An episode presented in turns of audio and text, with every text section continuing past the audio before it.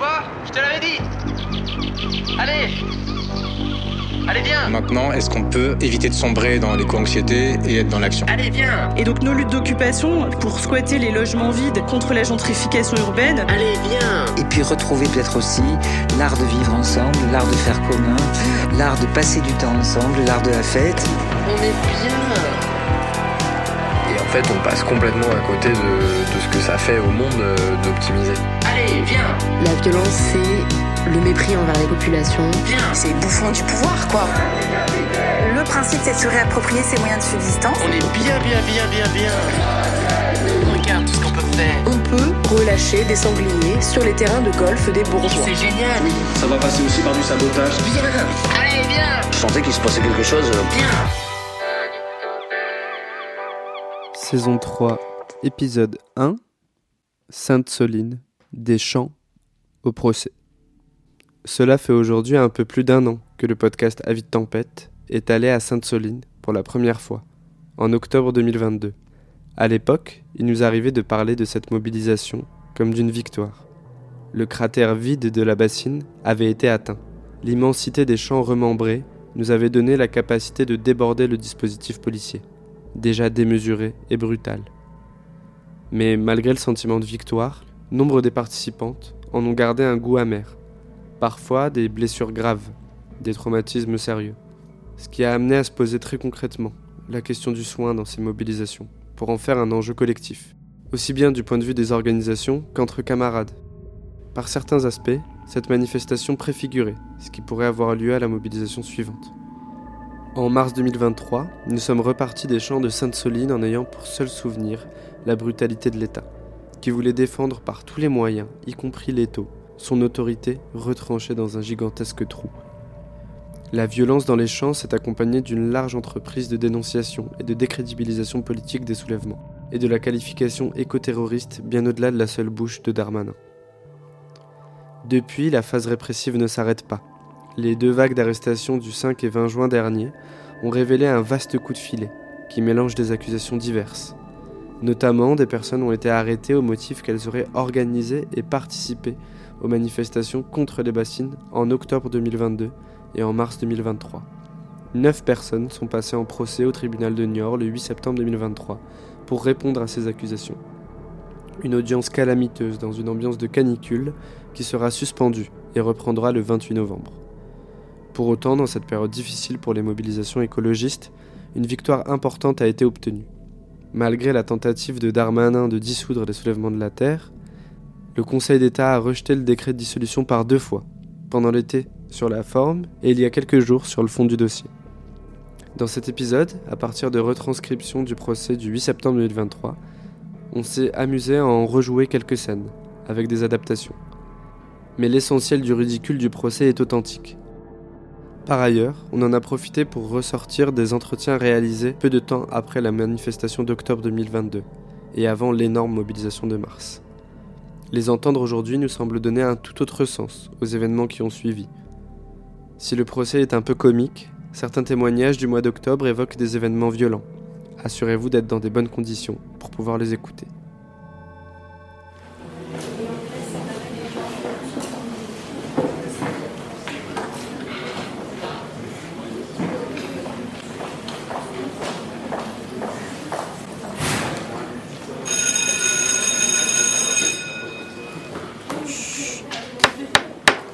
La séance est ouverte. Merci de vous lever. Nous sommes nombreux et nombreuses aujourd'hui. Ça n'aide pas à faire baisser la température dans cette salle. Je commence par faire la liste des prévenus et des chefs d'inculpation qui leur sont reprochés. Monsieur Justin, euh, porte-parole du collectif Bassine Non Merci, on vous reproche des faits de dégradation, recel et organisation de manifestations interdites. Vous pouvez vous rasseoir. Monsieur Sam, on vous reproche des faits de destruction avec circonstances aggravantes d'une canalisation et un refus de prélèvement ADN. Vous pouvez vous rasseoir. Monsieur Bastien, porte-parole des soulèvements de la terre, on vous reproche l'organisation de manifestations interdites, un refus de se soumettre aux empreintes digitales et aux prélèvements biologiques et des faits de vol d'une canalisation. Vous pouvez vous rasseoir.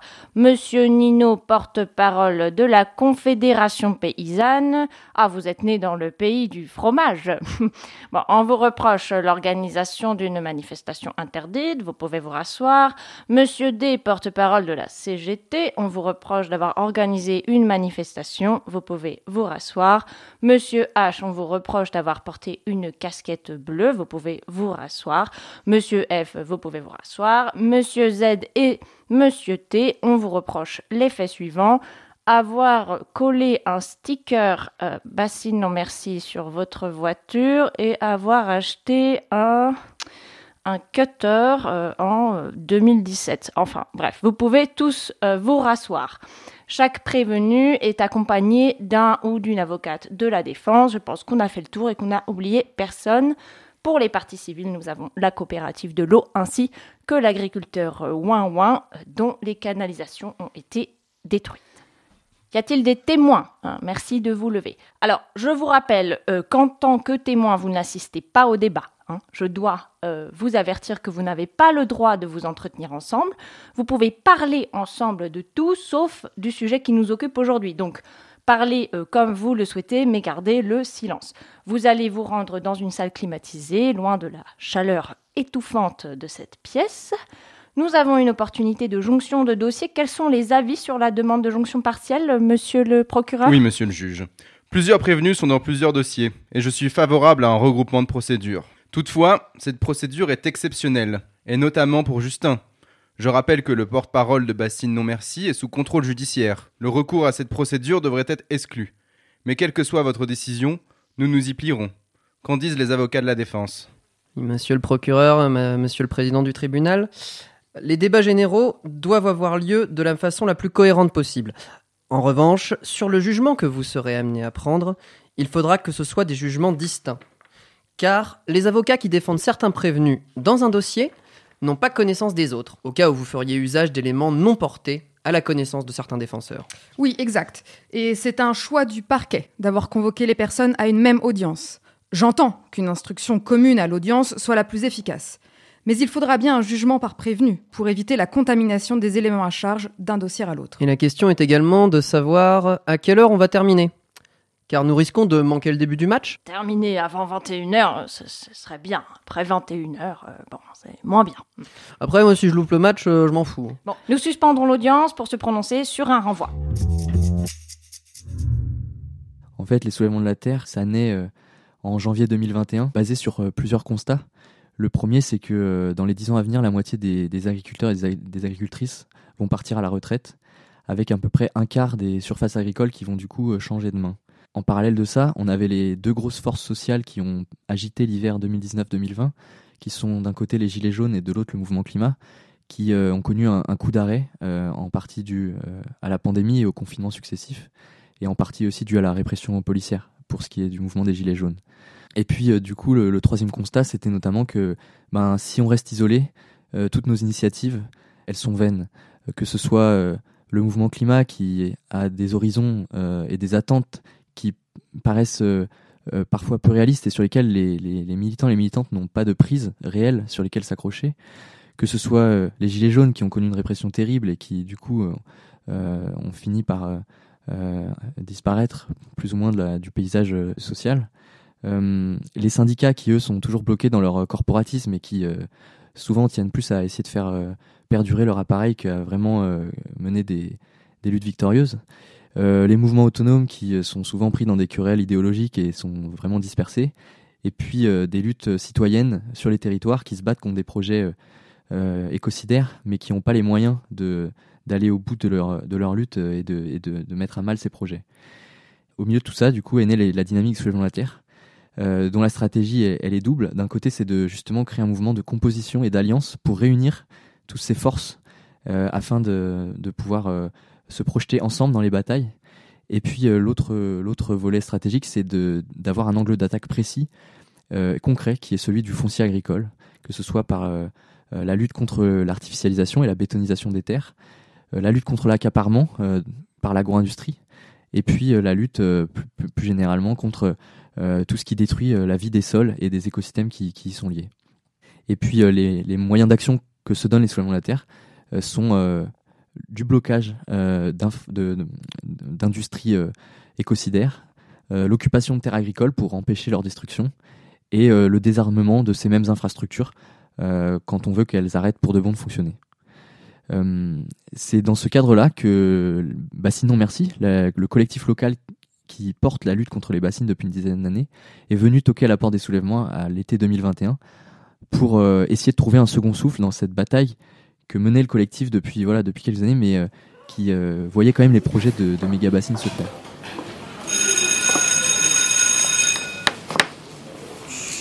Eh, excusez-moi, euh, monsieur le juge, je crois que votre micro n'est pas branché. Ah, oui, en effet, c'est ma faute. Bon, euh, quand vous ne m'entendez pas, hein, faites-le moi remarquer. Le tribunal, après avoir délibéré, ne joint pas les dossiers. Euh, l'audience traitera les événements de manière chronologique. L'instruction sera commune, mais pas les décisions. On va écouter vos observations.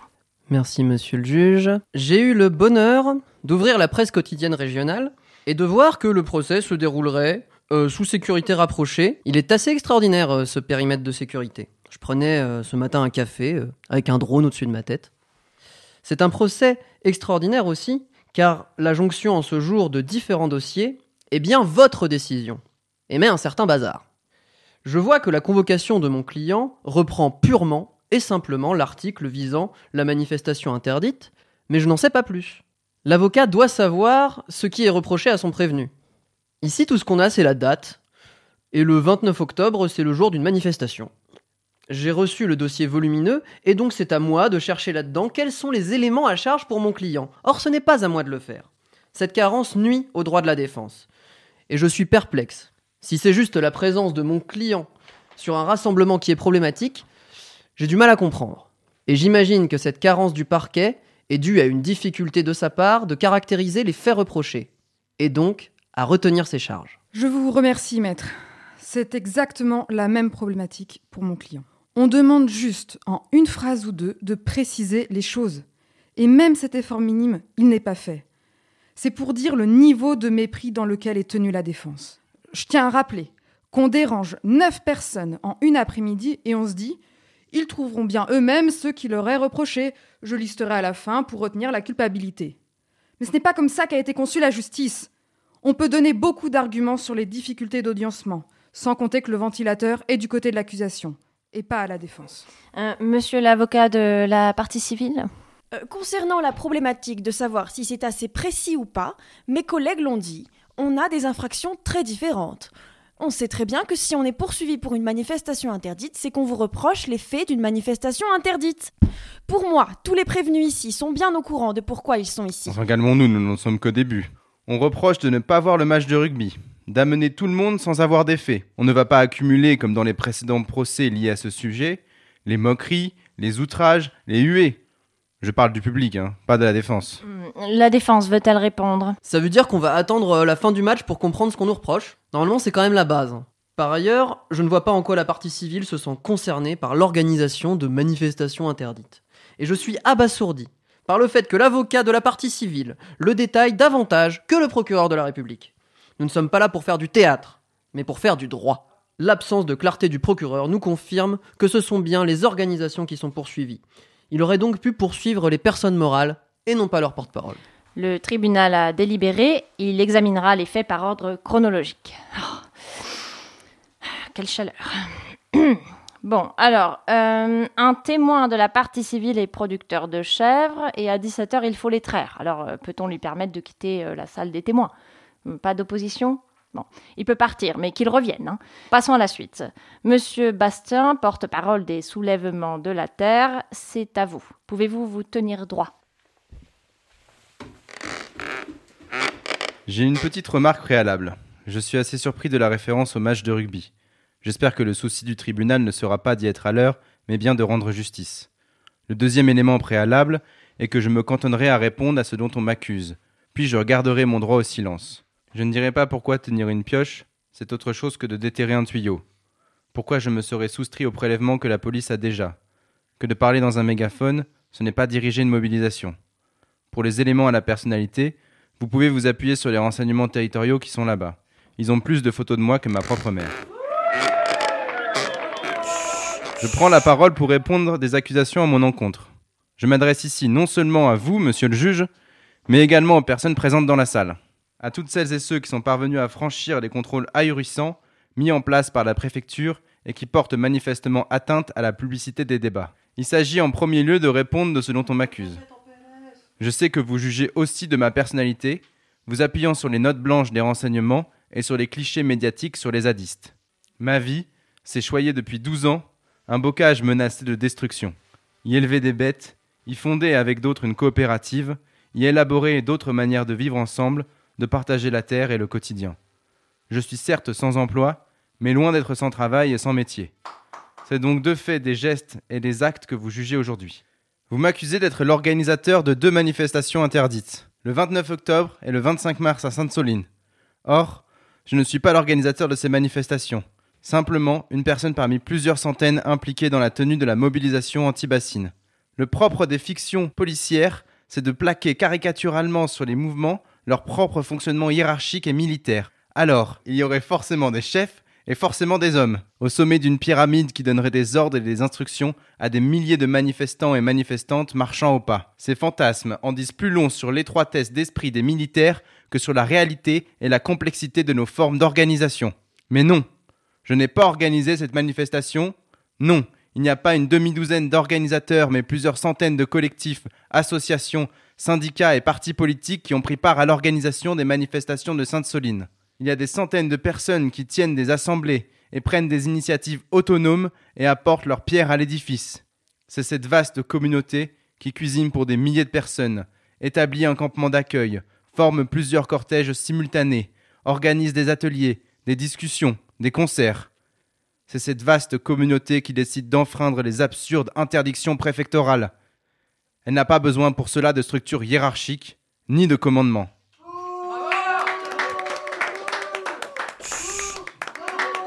Vous m'accusez d'avoir participé à un groupement en vue de la préparation de violences contre les personnes et ou de dégradation ou de destruction contre les biens. Ce qui est kafkaïen dans ce délit, c'est que les gendarmes de la section de recherche de Poitiers prétendent avoir un accès direct à mon fort intérieur au point de pouvoir lire mes intentions profondes. Permettez-moi d'affirmer et de formuler par moi-même mes intentions et mes vues. Je suis le mieux placé pour les connaître. Mon intention était de m'introduire symboliquement sur le chantier pour marquer notre opposition aux méga-bassines. Si nous y étions parvenus, il n'y avait rien à dégrader dans ce cratère vide, rien d'autre que l'honneur d'un État cerné par les oppositions et qui avait choisi de faire de ce trou le symbole de son autorité retranchée. Ces paroles seront mes seules paroles. Ne vous inquiétez pas, à 21h, je n'irai pas voir le match, hein, c'est un sujet important.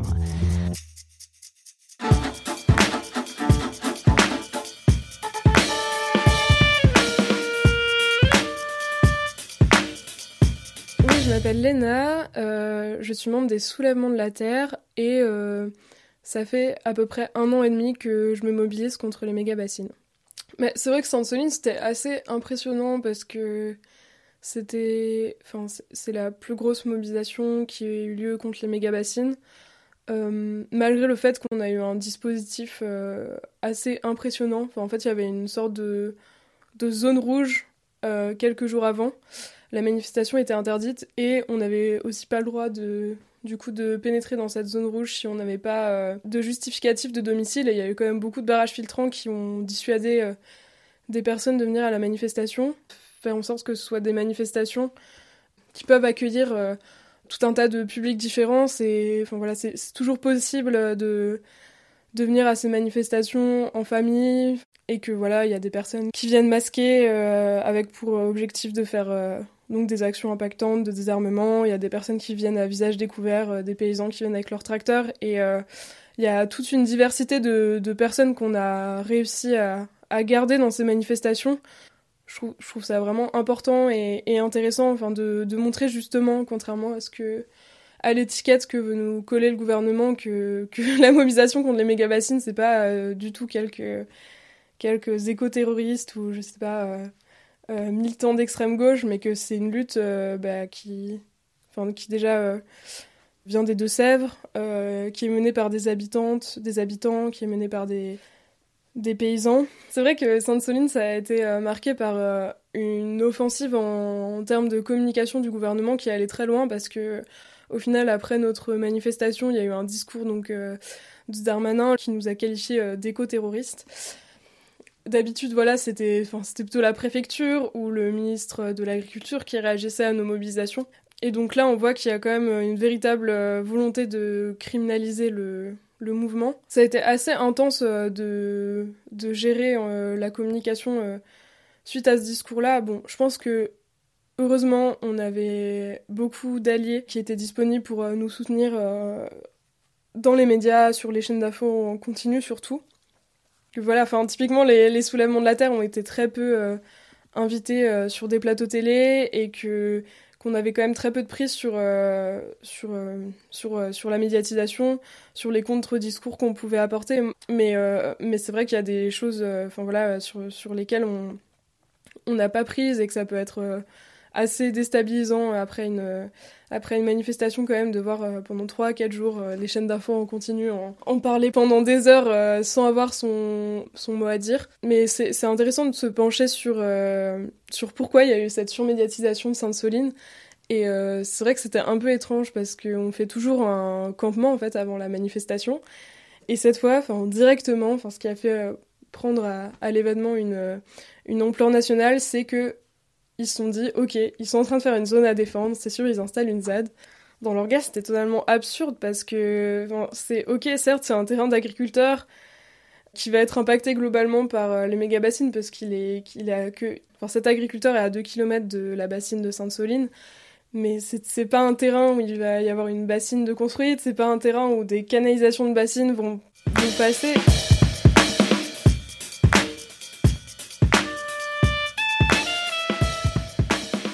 On va passer au deuxième fait, ce d'octobre 2022. Euh, Justin, on vous reproche la prévention la plus longue, vous êtes sous contrôle judiciaire, vous avez participé à ce regroupement, avez commis des dégradations, menacé de commettre des destructions, d'avoir porté une pelle volée à Océalia, euh, le producteur de grains de la région. Vous vous êtes photographié en train de la transporter. Bon, je vous laisse faire euh, votre déclaration. Depuis mon adolescence, je vis dans un endroit extraordinaire, le marais Poitevin. À mon échelle d'homme, je voulais participer à sa sauvegarde. J'ai été formé en biologie, j'ai passé ma vie professionnelle à faire de la pédagogie sur mon environnement, à comprendre et décrypter cette thématique. Un attachement qui offre une position assez particulière. On le dit dans la presse, les médias, le problème des bassines, ça fait 15 ans que j'en ai connaissance. Je suis de ceux qui luttent et qui organisent la résistance. Avec les camarades, on a commencé à sonner l'alerte il y a 15 ans déjà. En 2017, il y avait un projet de bassine dans les cartons, donc on s'est mobilisé en jouant le jeu démocratique. On a mobilisé 800 personnes une première fois. Une enquête a révélé qu'il y avait 80% d'avis défavorables à cette époque, avec des éléments qui portaient sur des fragilités juridiques vis-à-vis -vis de cette bassine. On a compris les effets dévastateurs de cette agriculture intensive, mais en particulier, j'ai vu les effets directs, avec des assecs récurrents dans les années 90 déjà.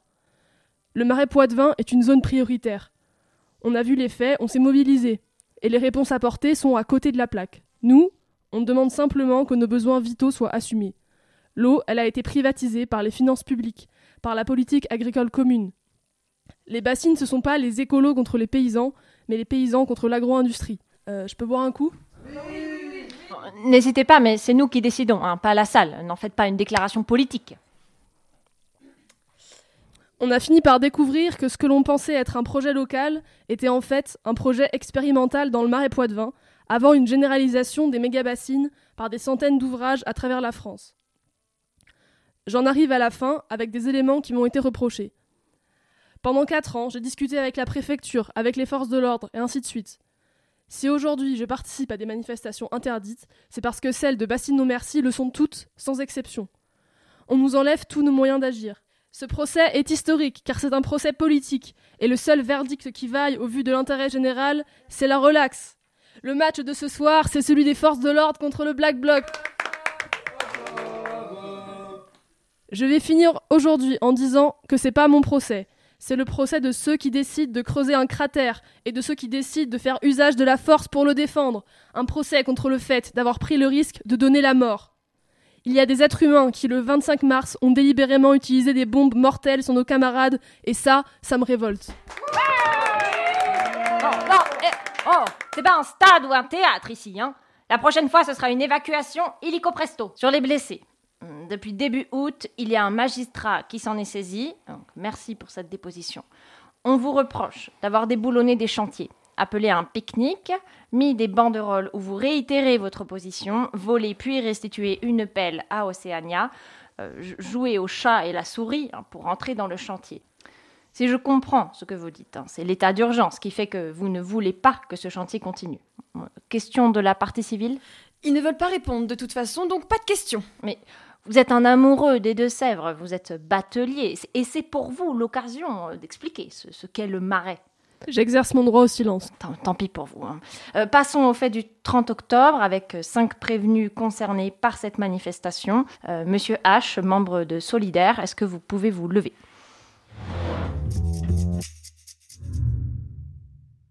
Dès la sortie du camp, euh, il y avait la route qui était barrée euh, par les flics, qui faisaient euh, une ligne de flics euh, presque bouclier contre bouclier dans le but euh, de nous empêcher de passer.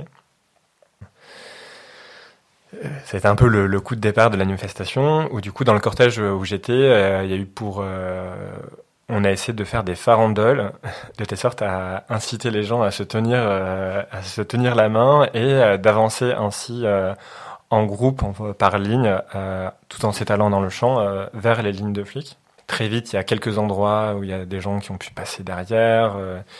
Euh, et du coup, selon, euh, selon les flics en face, euh, voilà, ça a commencé à gazer. Il y a des flics qui essaient de taper les gens. Puis les flics se rendaient compte eux-mêmes que ce qu'ils faisaient ne servait à rien parce qu'il y avait déjà plein de gens qui étaient passés. Et du coup, c'était assez rigolo comme moment. Du camp à la bassine, on a croisé, il me semble, quatre routes. Entre chacune des routes, il y avait des champs.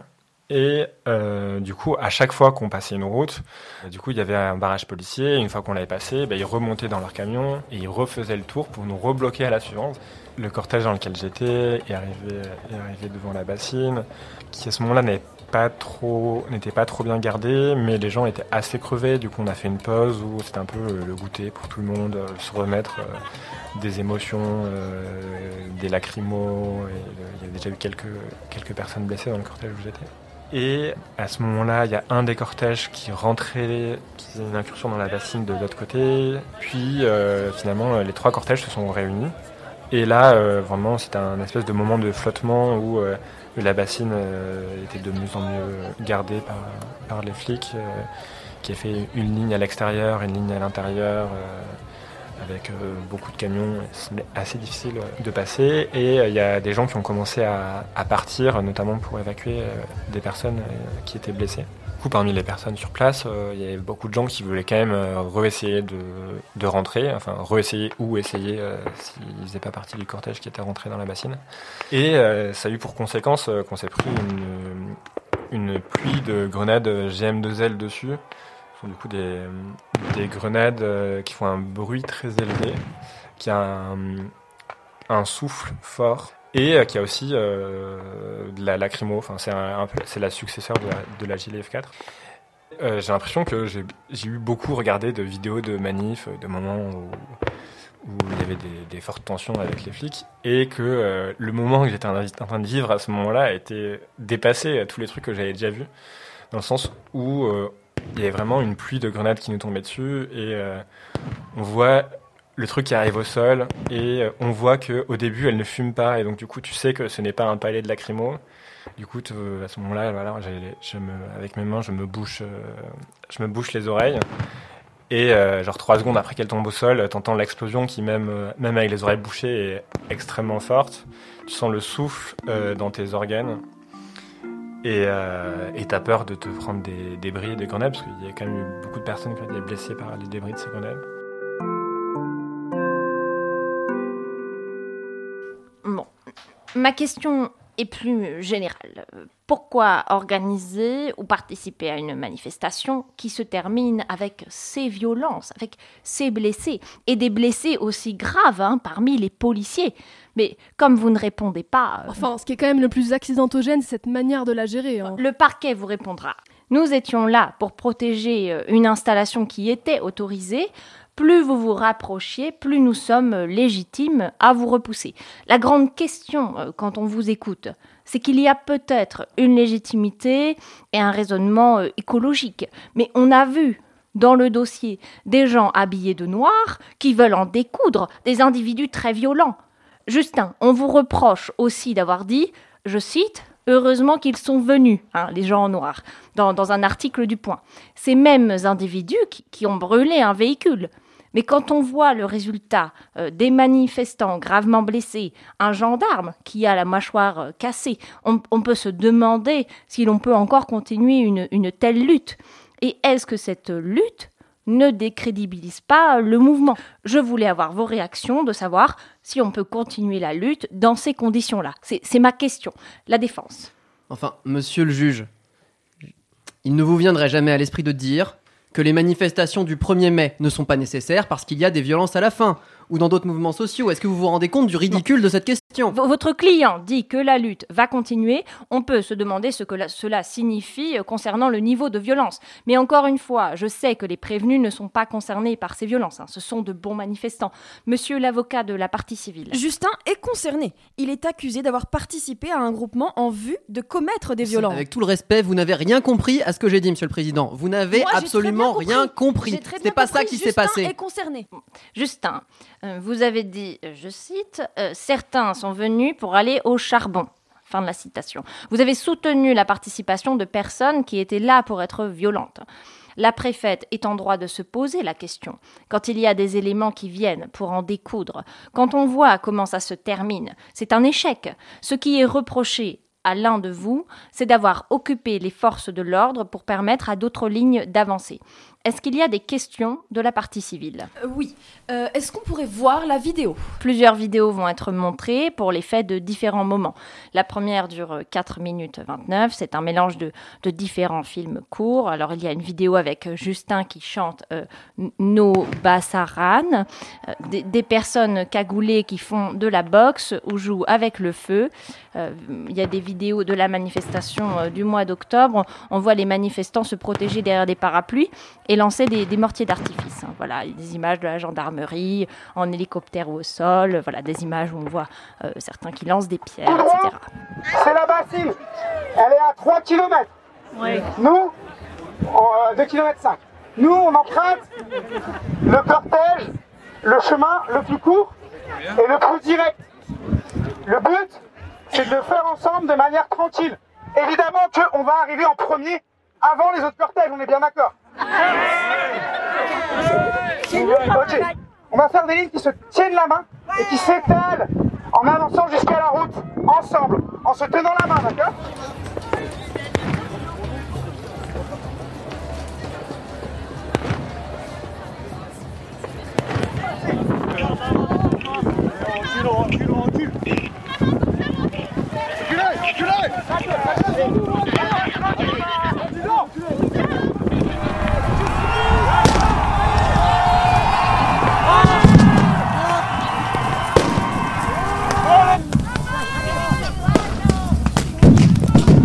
Bah déjà c'était assez physique.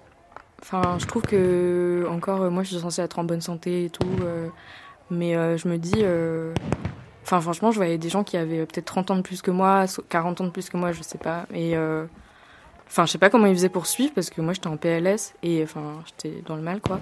Et en plus quand t'as tout ton truc, ton, ton masque de ski, ton masque, enfin FFP2 pour les lacrymos et tout, c'est horrible de courir en fait. Et et on a couru pendant, je pense, bien une heure, quelque chose comme ça. Et après, donc, on est arrivé à la bassine et il y a eu euh, un moment de flottement où, en fait, d'un coup, plus personne savait quoi faire. Et il y avait aussi plein de keufs, ce qui faisait aussi qu'on savait pas trop quoi faire. Et euh, là, vraiment, il s'est mis à pleuvoir des, des, grenades sur nous, quoi. Et euh, c'était un peu horrible comme moment. Ça pétait grave à nos pieds, enfin c'était hyper, c'était partout, ça a beaucoup gazé. Enfin moi j'avais jamais vu ça à ce point, je pense Il y a un moment, j'ai vu une biche qui a percé euh, un nuage de gaz lacrymo qui est parti dans le champ. Genre, il y a eu plein de moments hyper. euh, Je sais pas, c'était complètement irréel. Je sais pas. Enfin, c'était semi-comique, enfin, parce que du coup, on s'est retrouvé à tous ces écolos, euh, genre des milliers d'écolos qui courent dans les champs et qui piétinent des champs de choux. Et, euh, et qui avaient trop le seum de niquer les choux. Enfin, j'ai eu ce moment où, genre, juste de fait, on se faisait. Enfin, enfin, ils nous pourchassaient et du coup, il fallait de fait qu'on passe par ce champ. Et je sais pas, t'avais tous ces écolos qui étaient en mode Ah non, genre je vais niquer les choux et qui écrasaient les choux, mais qui avaient trop le seum et genre c'était trop. Je sais pas, tout était irréel et trop euh, absurde à plein de moments. Et en même temps, du coup, t'as eu des moments un peu marrants d'entraide, genre euh, t'as un voisin qui nous a ouvert euh, un portail pour accéder à son jardin. Il y a eu un peu de discussion ensuite sur est-ce qu'il l'a fait par charité ou juste pour qu'on se casse le plus vite possible. Mais en même temps, je crois qu'il y a aussi une dame qui nous a indiqué une voie où il fallait aller et où il n'y avait pas de keuf. Enfin, genre, il y a des voisins un peu de la commune euh, qui nous ont un peu aidés. La, la défense souhaite euh, réagir. Ce que vous venez de diffuser est un montage fait par la gendarmerie et sous sa seule direction, sans que le tribunal ni la défense n'aient accès à la totalité des bandes et de la sélection qui a été faite. On connaît l'importance de l'avant et de l'après en vidéo, mais je ne sais toujours pas en quoi ça concerne précisément Justin, je ne sais toujours pas ce qu'il lui est reproché de façon précise. Quand, quand je dis l'expression aller au charbon, hein, bon, ça veut dire se donner à fond dans la lutte, pas besoin de conclusion hâtive. L'affiche euh, Pas une bassine de plus, avec la date du 29 et 30 octobre, est au dossier. Les personnes à contacter pour cette mobilisation sont Bastien et Nino, qui est représentant de la Confédération paysanne. Euh, oui, monsieur le procureur. C'est pour le 25 mars, euh, monsieur le juge. Nous n'avons pas ce document, car il concerne euh, octobre, et Monsieur Nino n'est prévenu que dans le cadre du 25 mars. Dans le dossier, il y a des extraits papier photo de ce qui a été filmé par les gendarmes, notamment le camion incendié, des individus porteurs de bidons qui tirent des mortiers, des fusils d'artifice, etc. Cette vidéo nous a permis de les visionner. Autre question euh, que j'aurais aimé poser, euh, quand vous avez vu ce groupe, est-ce que vous ne vous êtes pas dit qu'il fallait partir, s'arrêter? Est-ce que vous condamnez ces violences? Dans une déclaration, vous dites c'est important pour nous de braver cette interdiction. Pourquoi euh, c'est important de la braver? Bon, je pense que j'ai fait le tour. Oui, monsieur l'avocat de la partie civile. Et la pièce numéro 5 du PV, où Justin dit qu'il ne peut pas assurer la sécurité des gendarmes et leur dit, je cite, Retirez-vous et tout ira bien. Attendez, je n'ai pas ce PV. Enfin, on, on vous l'a donné. Non, je n'ai pas ce dossier. Ah, bah bien Mais sûr que si. voyons, je vous dis que je n'ai pas ce dossier. Pas du tout ce qui est Bon, euh, effectivement, il semblerait que vous ne l'ayez pas, hein, puisque vous n'avez pas les dossiers complets et que les prévenus ne, ne sont pas concernés par tous les faits. Mais bon, enfin, on voit que dans cette pièce du dossier, tout de même, en octobre, Justin invite à jeter, je cite, la sauce sur les bassines. Euh, Pendant la manifestation, euh, deux bouches d'irrigation et une canalisation ont été détériorées sur une dizaine de mètres. Un huissier est venu, euh, il y en aurait pour euh, 10 000 euros de dégâts. Vous voulez réagir? Euh, Qu'est-ce que ça vous apporte hein, de dégrader? Est-ce qu'il n'y a pas de meilleur moyen de visibiliser votre lutte?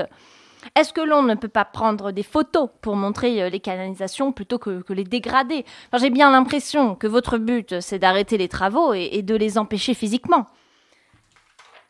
Dans les photos du dossier, on, on voit Justin sous un drap blanc euh, enjoignant les autres à agir. On, on voit la canalisation, on voit la meuleuse. En fin d'après-midi, vous revendiquez l'action devant les caméras de BFM. Qu'est-ce que vous avez à répondre?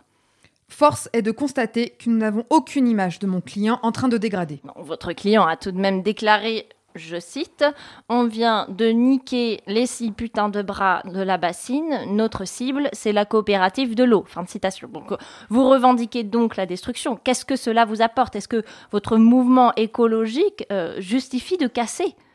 Est-ce qu'à un moment, on pourrait quand même parler du fond du dossier, c'est-à-dire le problème que posent les bassines? Non, mais- Non, merci. Hein, moi, les bassines euh, me bassinent. D'ailleurs, Madame la préfète ne supporterait pas que je dise bassine, mais je tiens à utiliser les deux termes. Bon, Monsieur Nino, on ne vous a pas entendu. Vous êtes euh, le dernier. Oui, alors je vais faire une déclaration.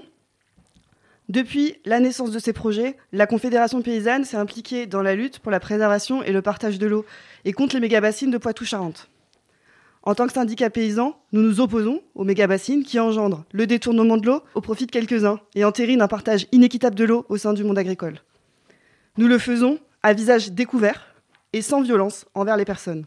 Nous réclamons sans succès depuis le début des mobilisations l'ouverture d'un dialogue serein et constructif avec les autorités publiques pour une redéfinition démocratique de la gestion de l'eau en France.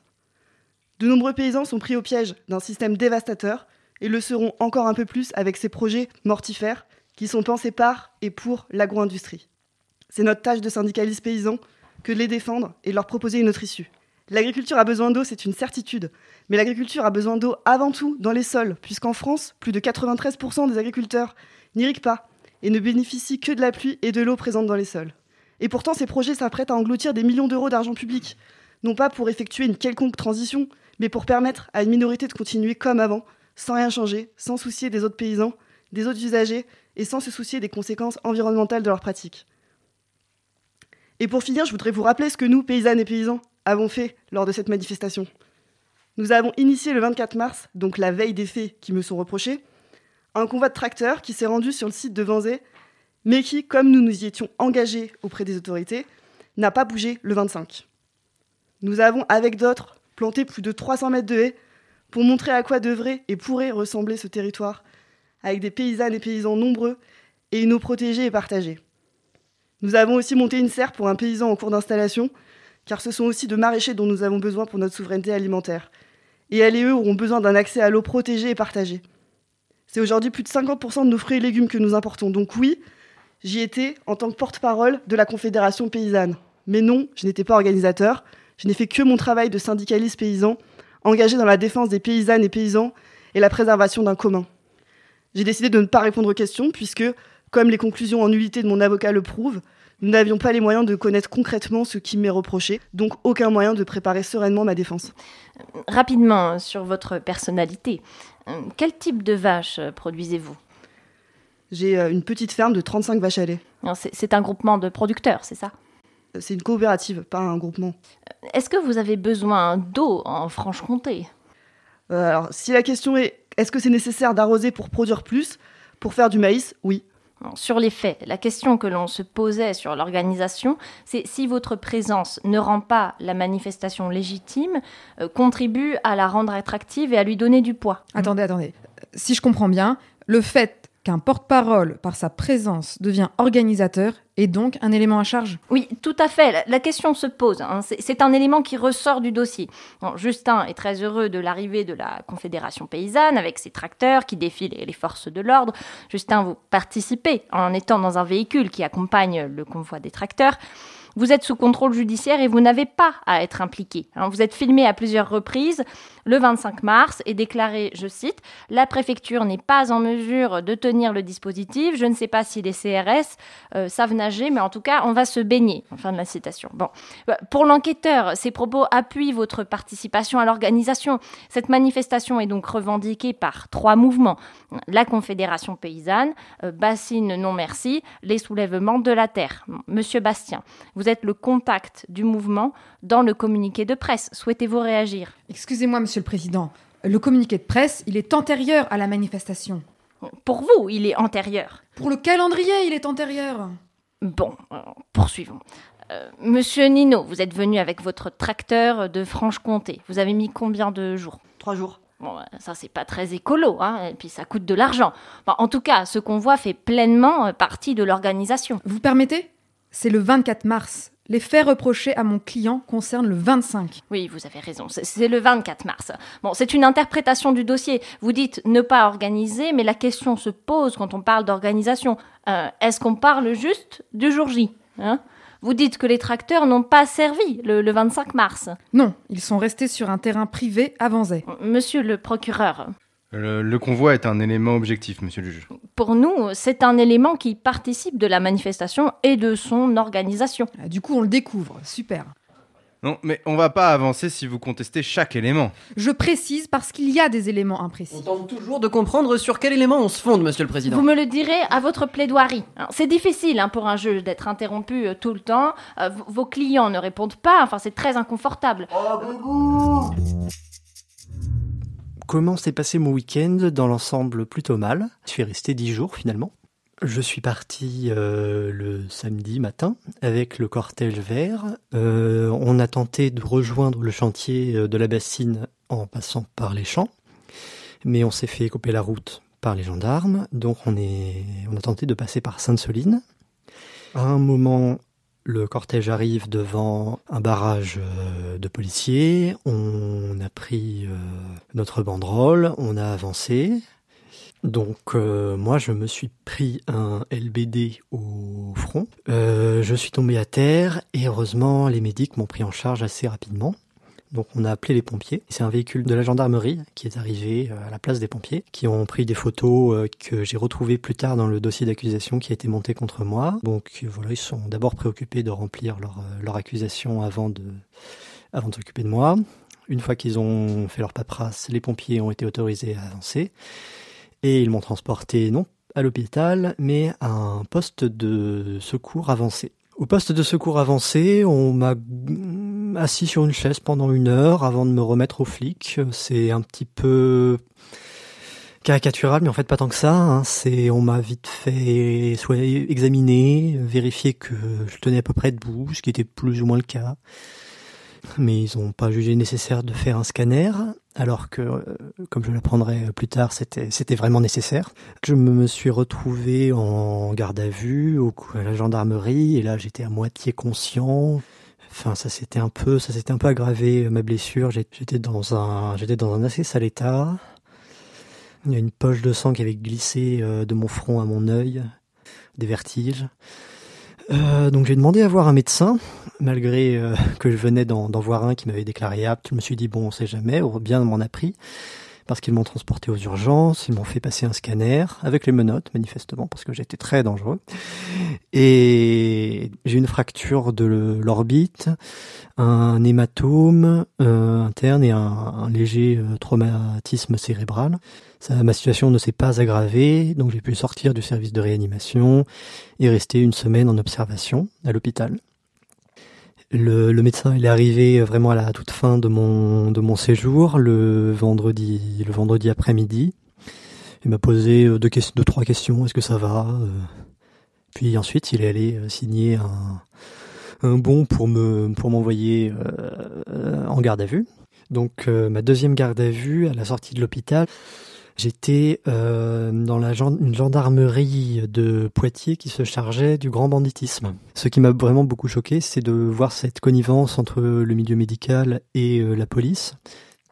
Théoriquement, même le Conseil de l'ordre des médecins, qui n'est pas exactement euh, une instance gauchiste, recommande de ne jamais violer le secret médical, même sur ce genre de cas. Et là, il n'y a vraiment eu aucune honte à transférer directement les malades du service de soins aux cellules de garde à vue avec euh, vraiment le service minimum en termes de, suivi médical.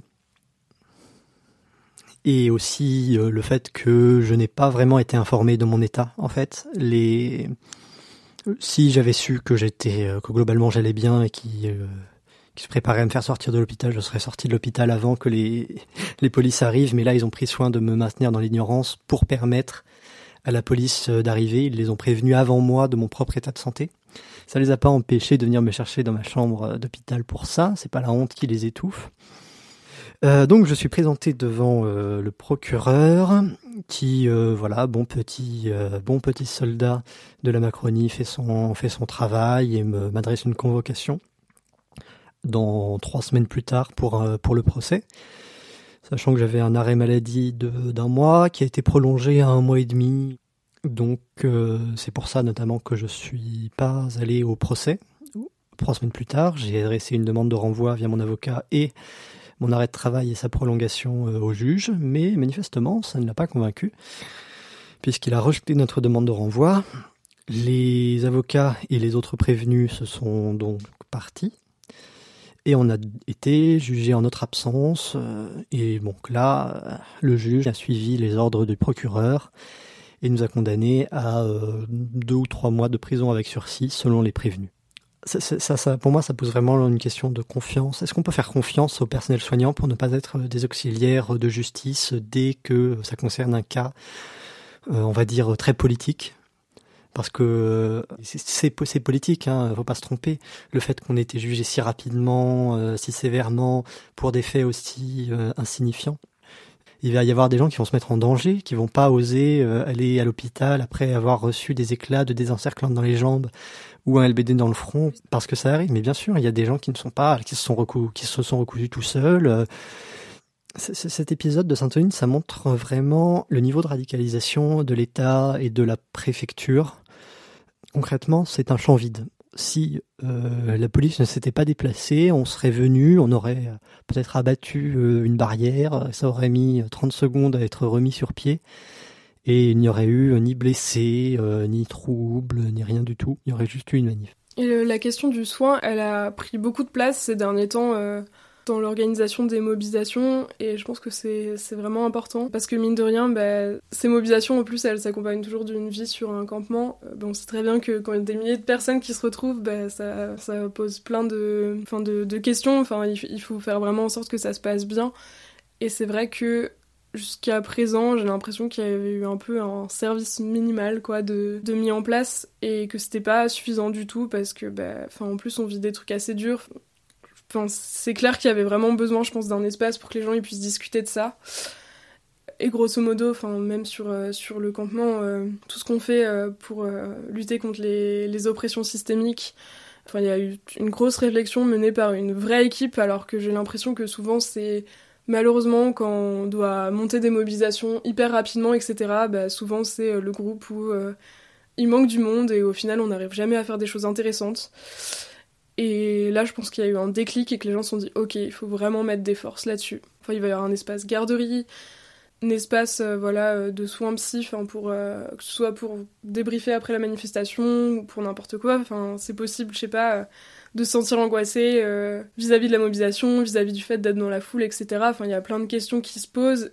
Enfin, c'est trop bien qu'on soit arrivé là. Après, je me dis que mince, en fait, ça fait plus d'un an et demi qu'on se mobilise contre les bassines et ça arrive que maintenant. Donc, euh, heureusement, ces questions, elles se, elles se posent de plus en plus. Mais c'est vrai que, même si on arrive à rentrer sur euh, un chantier euh, qui a été protégé par des milliers de, de, policiers, etc., et que à côté, les gens, ils rentrent chez eux, ils sont cassés, ils sont angoissés, ont vécu des trucs pas cool. Enfin, est-ce que c'est vraiment une réussite?